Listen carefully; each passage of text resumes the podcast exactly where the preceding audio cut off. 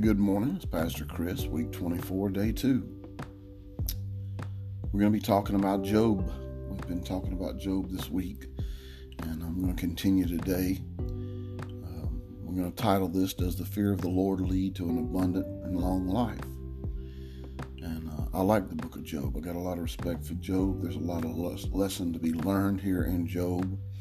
And we're going to be jumping around uh, in chapter 42 a little bit as I, I talk about it. But first, let's go to the Lord in prayer. Dear Heavenly Father, Lord, we thank you for another day to rise, another day to serve you, another day to try to do your will. Lord, we ask forgiveness of our sins, big or little. And uh, Lord, we just ask that uh, you be with us today. Lead us, guide us, and direct us. Also, correct us and help us to understand where we go wrong. Lord, I hope this word gets to somebody's ear, goes to their heart, and it means something. It's in Jesus Christ's name I pray today. Amen. So, as you read the last chapter of the book of Job, you're captivated by three main thoughts. Now, we first see a transformation in Job's character from one who tries to justify himself to one who sees the glory of God and repents. And um, he even did his uh,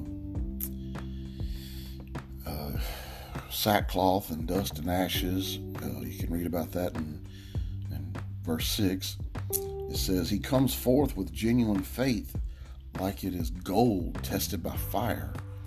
And uh, you can understand what that means in 1 Peter 1 and 7. It talks about that. But second, there is a vindication of Job before his friends as God calls him his servant. He says, My servant. And you can read that in verses 7 and 8. And he calls on Job to pray for them. Finally, there is a restoration of Job and all his former prosperity, and indeed far more than he had. The Lord gave Job twice as much as he had beforehand. That's in verse 10. Job is vindicated and rewarded because this is a real account of God's dealing with man, a man. Its meaning is profound. Remember, the story of Job is divinely intended uh, as an object lesson through which we are meant to just apprehend certain great truths pretending to uh, are pertaining to the truths of the godly. It is probably one of the most meaningful and certainly one of the most profound stories in the Bible. Uh, most of us can't even fathom going through what Job went through and still praising the Lord. But whatever we go through is for our good and God's glory. Our spiritual growth does not come when everything is going well, but in times of testing, when we must turn our eyes on God and trust Him for the results. Like I said, we don't grow in our blessings, we grow in our suffering. That's why James tells us in chapter 1, verse 2, to, to give joy for our suffering. Sometimes what we go through is our own growth. Sometimes we shed tears to water someone else's garden. Always know that there is a reason and the Lord will bring us through it. We will be better and stronger because of it. This world's not our home, people. But in Christ we are rich, and one day we will be with Him forever. Remember, after Job's trial, God gave him twice as much materially as he had beforehand. He gave him the same amount of children, and there were already seven sons and three daughters waiting on him in heaven. God is good, and He knows what you need. You just got to keep the faith. No matter how dark it gets, no matter how bad it gets, no matter how bad it seems, when there looks like there is no light at the end of the tunnel, it's not a train. We got to keep the faith. And this morning, I'm talking to myself. I'm talking to myself as much, if not more, than any of you. We go through trials. I go through trials. As a pastor, it gets harder and harder in my journey. But I have to remember God will fight my battles for me.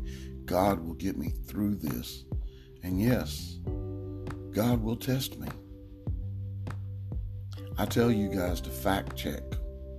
Well, sometimes God has to faith check before He gives us that big blessing. And sometimes we have to go through these trials as we're being faith checked by God.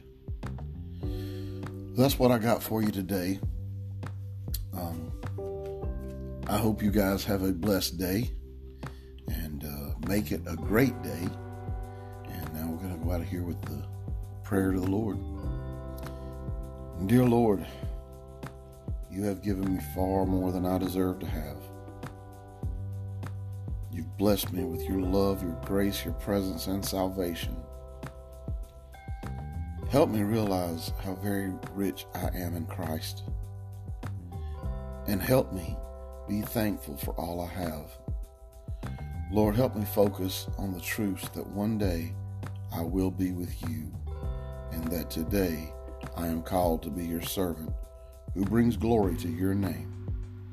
And it's in Jesus' name I pray. Guys, if you've ever felt the Holy Spirit on you, you know how real it is. If you haven't, continue to seek that feeling and pray to God to show you the feeling of the Holy Spirit. And remember, guys, God loves you. I love you. There's nothing you can do about it.